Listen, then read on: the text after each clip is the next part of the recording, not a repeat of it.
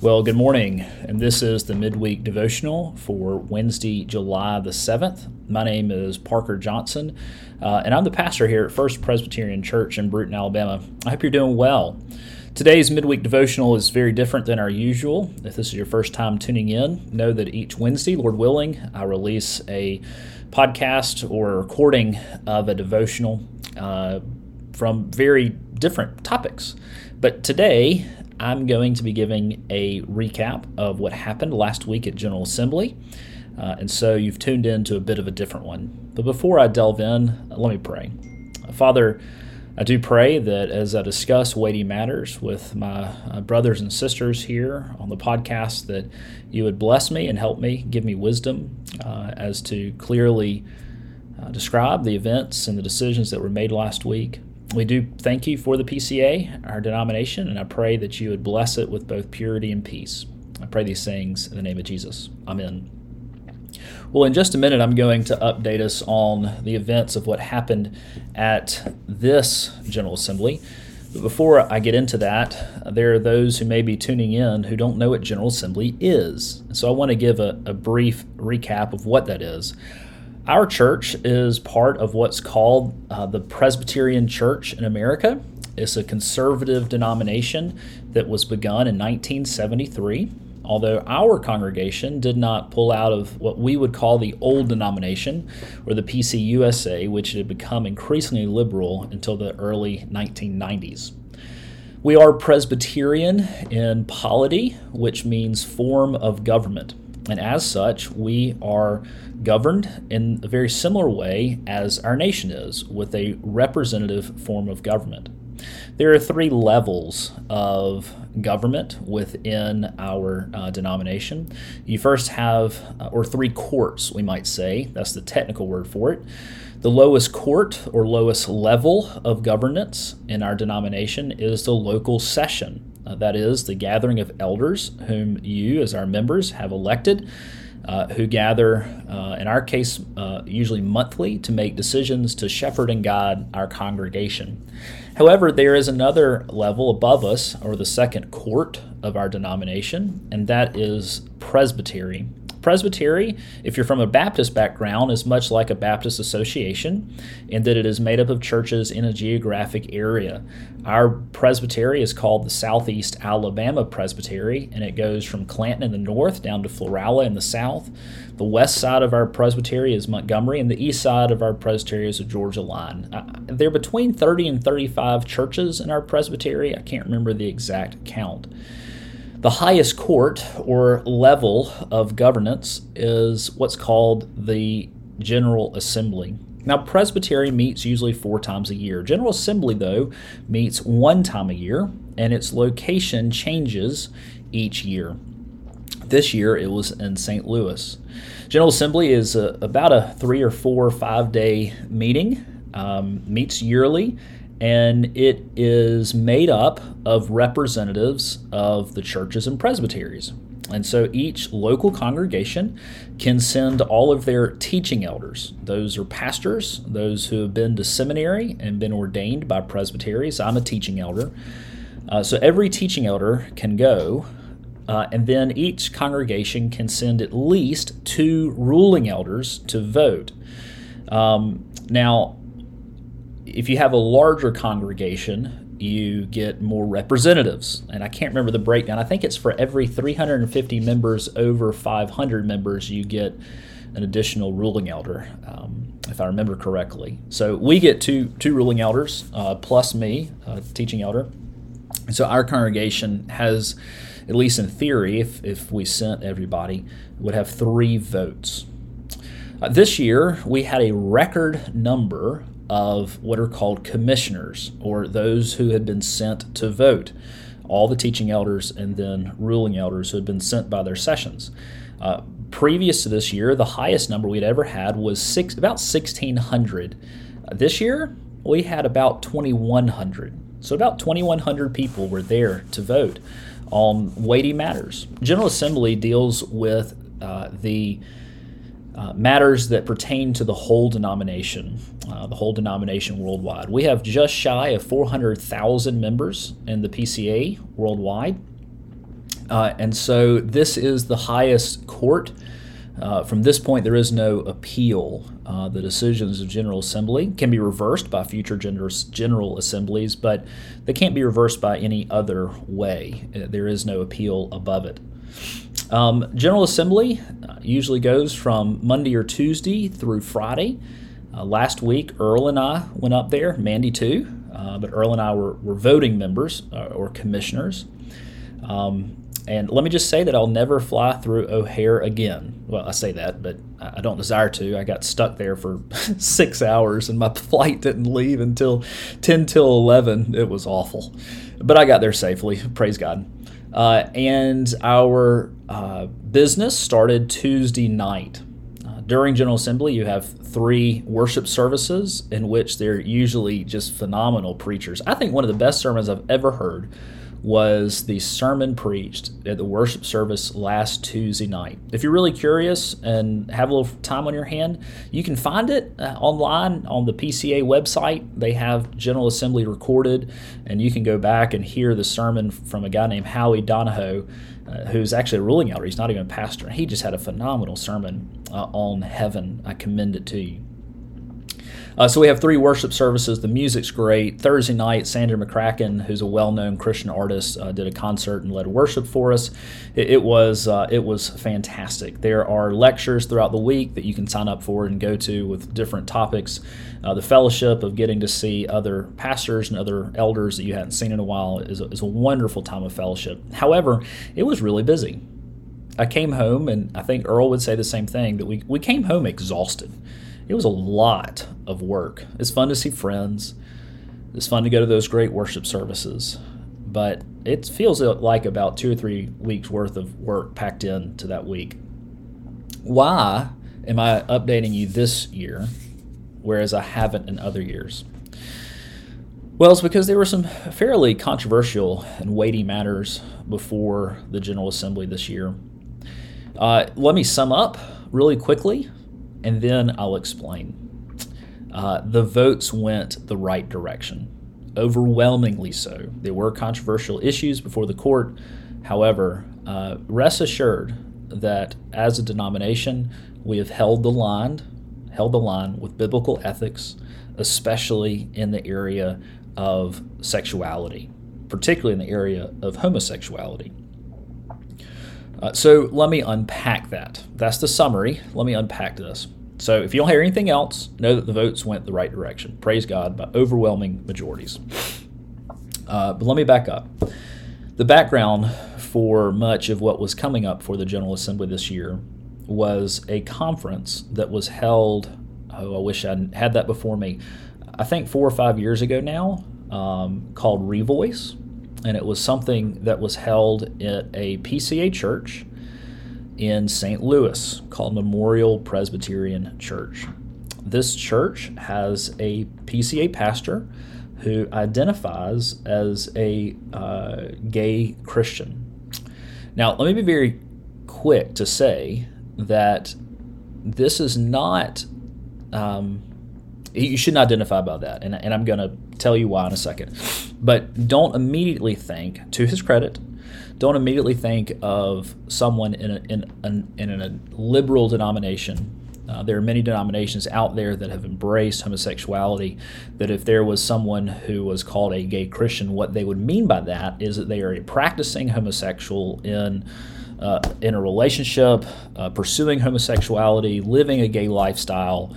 Um, certainly, the uh, Episcopal Church in the U S A has has adopted that uh, as a denomination. Others have as well. The Methodist Church, uh, United Methodist Church, is going to split next year uh, over this issue. That's pretty much done deal in the writing.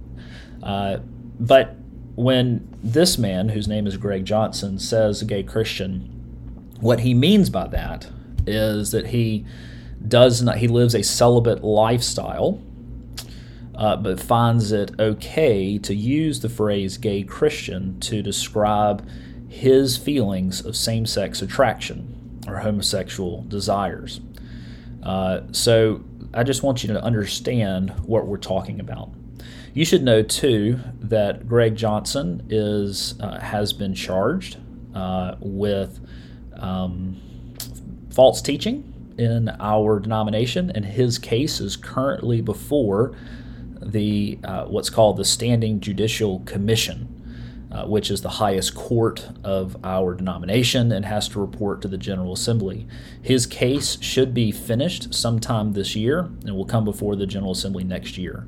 Um, so you should know that, that the, the gears are in motion to deal with this guy. Unfortunately, in a Presbyterian form of government, we do everything decently and in order, which usually means it takes a long time. But as a pastor, his church hosted a Um, conference called the Revoice Conference, whose purpose was to, oh, let me see how to say this, uh, to minister to same-sex attracted Christians uh, in such a way that encourages them in their walk with, with the Lord. Okay.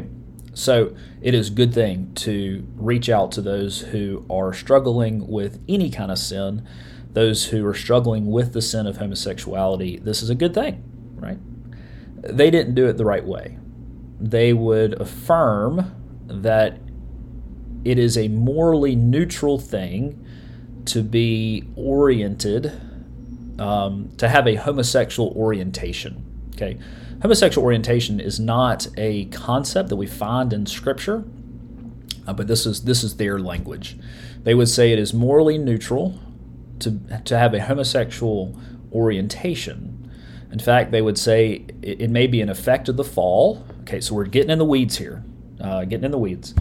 They might say that it is an effect of the fall, just like someone who was blind, born blind, or who was born a quadriplegic, right? That that is an effect of the fall, uh, but is is in itself not sin. Do you see where this causes some problems? The Bible's really clear that any time we desire something that is contrary to how God has designed us, contrary to the Word of God, even if they are unwanted desires, that this is sinful. No matter what sin we struggle with, we have to fight it day to day to day, don't we? Uh, there is great hope for those who struggle with homosexuality. Um, uh, let me find my Bible. There's a great passage, First Corinthians chapter sixteen. Excuse me, First Corinthians chapter six, which really gets to the root issue of identity. The question is, how should we identify? If someone is struggling with homosexual desires, should they then identify with their homosexual desires, or should they identify with Christ? The, the correct answer is Christ. And we have a, a fantastic place to turn to for this, First Corinthians chapter six, verses nine and following. Do you not know that the unrighteous will not inherit the kingdom of God? Do not be deceived. Neither the sexually immoral, nor idolaters, nor adulterers, nor men who practice homosexuality, nor thieves, nor the greedy, nor drunkards, nor revilers, nor swindlers will inherit the kingdom of God. All right, we'll pause right there. Now, here it's real clear that if someone's life is defined by, is characterized by, not in a struggle, but like in as a, that an ongoing pattern of sin that someone is not repentant of, that's what's in view here. There's a list of things uh, that is exemplary, not exhaustive. Uh, those folks don't go to heaven. They do not inherit the kingdom of God, right? And in the middle of that list is this phrase, nor men who practice homosexuality, which is a translation of actually two different Greek words. Now, here is the good news of Jesus. Verse eleven, and such were some of you. Did you hear that? And such were some of you. Now, let me ask you something.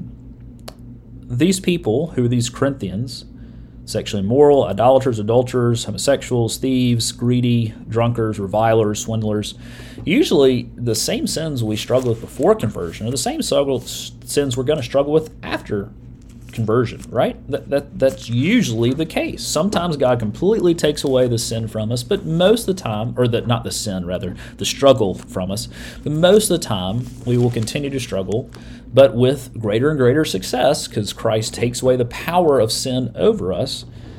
it's going to be something that's going to be a long-term struggle. But Paul says, such were some of you. So these people were no longer defined by their past sin or their internal struggle. How were they defined? They were defined by Jesus. And such were some of you, but you were washed and you were sanctified and you were justified in the name of the Lord Jesus Christ and by the Spirit of our God. Praise be to God.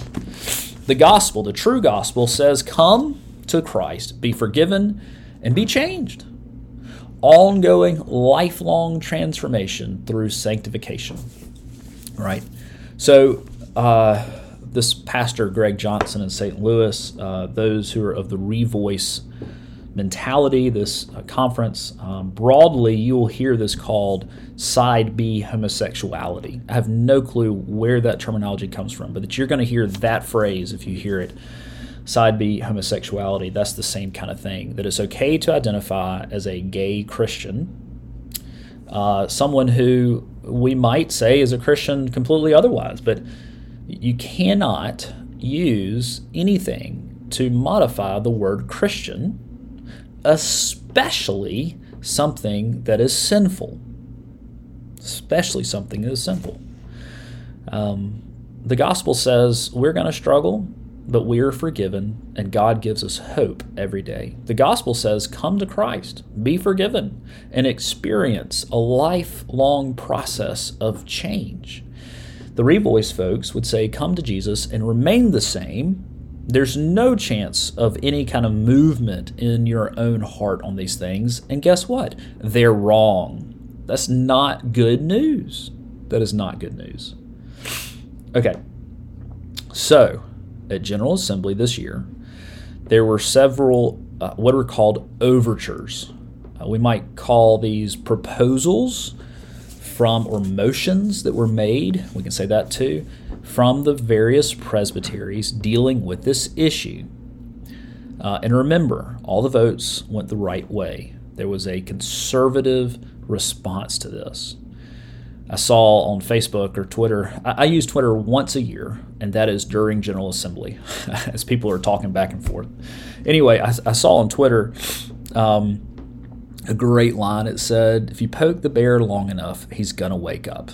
And that's what happened. The reason why we had such a huge turnout, I mean, a third more than we have ever had before, is because conservatives, Bible-believing pastors and ruling elders responded in droves to deal with this issue. And over the week, uh, we passed uh, two changes, or excuse me, began the process of changing uh, two things in our uh, Book of Church Order, or something called the B C O. The B C O is a governing, it's really the bylaws of our denomination, right? It is not scripture, right? It's it's not inerrant or infallible. It, it was written by man, but it's a it's the guiding document. If you've ever seen me baptize someone, you know, those vows I read, uh, those are from the Book of Church Order. And how we do our church elections is governed by the Book of Church Order. Uh, it's, a, it's a great document. But it is a difficult thing to change our Book of Church Order. Um, why? Because you don't want to be able to change it willy-nilly. It actually takes two years, one General Assembly, followed by the next, passing these measures or any proposed change uh, by a simple majority, plus the approval of two-thirds of all the presbyteries. So the eighty-eight presbyteries in the next year will vote and report their vote uh, to the next General Assembly next year, which is in Birmingham, by the way. And if two-thirds approve it, then we'll take another vote. And if half of the voters at General Assembly approve it, then these things will become official part of the Book of Church Order. Now, I will say that in some ways, we can say that nothing was really needed to keep things biblical, right? We we have always had a biblical view of homosexuality uh, in our denomination, going back from the very beginning. You know, homosexuality is not new. It's been around forever, right? After the fall, but certainly our cultural moment, this is the big issue. And so there were two, or actually lots of overtures that came up to clarify, to make it more explicit uh, as to this issue. The first thing that we passed uh, was specifically dealing with the issue of, can you serve as an officer in our church and identify yourself as a gay Christian? And the answer is no, right? You can Uh, fight all sorts of sins, and this is this actually isn't just dealing with homosexuality, but you can deal with you can struggle with all sorts of sins, but be repentant, be seeking the Lord for change, and knowing the hope that is in the gospel. However, however, uh, this is the proposed change and passed once and has two more votes to B C O sixteen four, and I'm quoting here. Officers in the Presbyterian Church in America must be above reproach in their walk and Christ-like in their manner, excuse me, in their character. Those who profess an identity, such as, but not limited to, gay Christian, same-sex attracted Christian, homosexual Christian, or like terms, that undermines or contradicts their identity as new creations in Christ, either by denying the sinfulness of fallen desires, such as, but not limited to, same-sex attraction, or by denying the reality and hope of progressive sanctification, or by failing to pursue spirit-empowered victory over their spiritual, excuse me, sinful temptations, inclinations, and actions, are not qualified for ordained office. End quote. Let me tell you what I just read.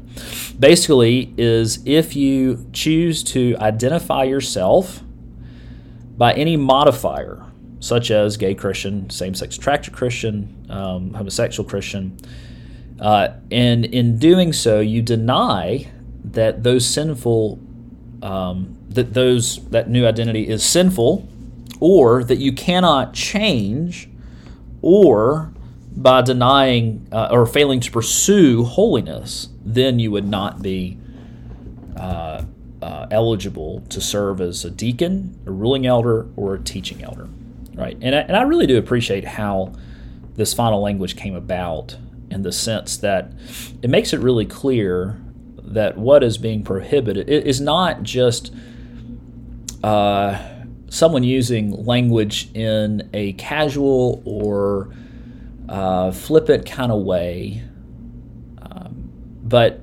in, in such a way that really does deny the power of the gospel. Okay, so pastorally, it's great.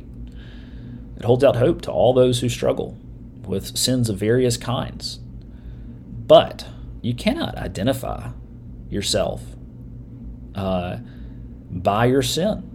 You can't do it. There's no hope there. Sorry, I got on a soapbox there.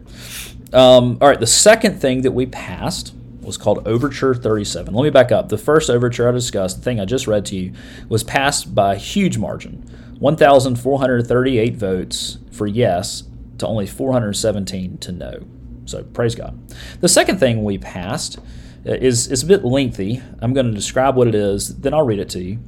Uh, And it is uh, requiring courts, that is presbyteries and uh, churches, to that when we examine our um, members for ordination to ruling elder, teaching elder, or deacon, uh, that we not only get into someone's character, making sure they're above reproach, which, by the way, is currently already on the books, but makes it a little more uh, specific to this issue.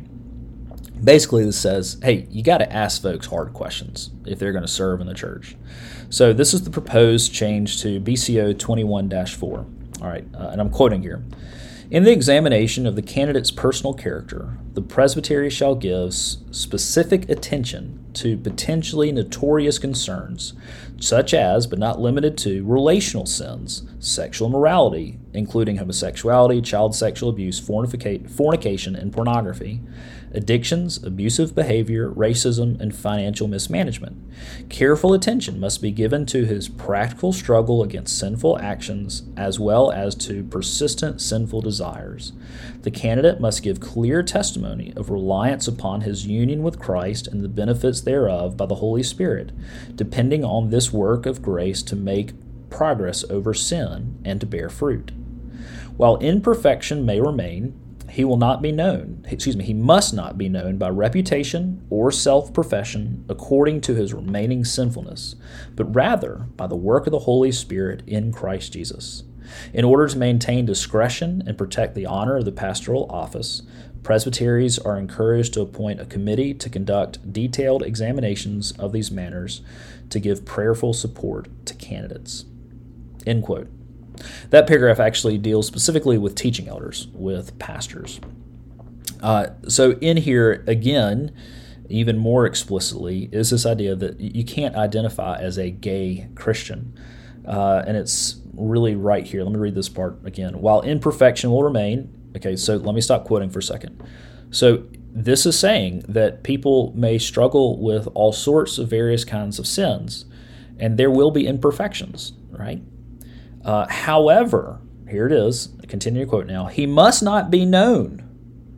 How? "By reputation or self-profession, according to his remaining sinfulness, but rather by the work of the Holy Spirit in Christ Jesus." End quote. Our identity is in Christ, period. Full stop. Well, that summarizes the Uh, main issue that we had to deal with at General Assembly this year. Um, before I close, I'll just mention uh, one other thing that we actually spent a long time talking about, uh, and that's with our foreign missions agency in the P C A called Mission to the World, or M T W. Uh, we clarified that it, the uh, team leader overseas who has authority over church planting efforts, uh, they must be ordained as a ruling elder or teaching elder. There was a shift a few years ago uh, away from that. Uh, it wasn't codified. Uh, there were some teams that had ordained leaders and some who didn't. Uh, and there was some question of, of would there even be women who were team leaders or in, in the authority line of uh, hierarchy. Uh, and this year we clarified that, that no, if you're going to have authority over any kind of ecclesiastical work, that is of a church plant uh, or a church work, uh, a teaching elder, or someone who's actually doing the planting, the person they report to really does have to be an ordained ruling or teaching elder. And that's a good thing. We need these people to have some theological training and to have been examined to make sure that the right decisions are made. We dealt with a whole bunch of other stuff. In fact, we had forty-eight or forty-nine overtures Uh, or requests to change things from the presbyteries. Some of those were duplicates uh, dealing with the same thing, but it was a busy General Assembly. In fact, we got finished, uh, we finished Thursday night, but it was actually Friday morning at twelve forty-five when we uh, received our benediction and were dismissed. So it was a lot of work. I've said a lot of things today. If you have questions about any of these things I've talked about, Uh, feel free to reach out to me here at the church, and I'd love to tell you more. Uh, let me pray for us. Uh, Lord, we do thank you for our denomination. We thank you that you, O Christ, are the head of the church, and we pray that we would pursue you and that the church um, would be both, both peaceful and pure in doctrine. Give us a zeal for the lost. Expand our bounds, we pray. In the name of Jesus, amen.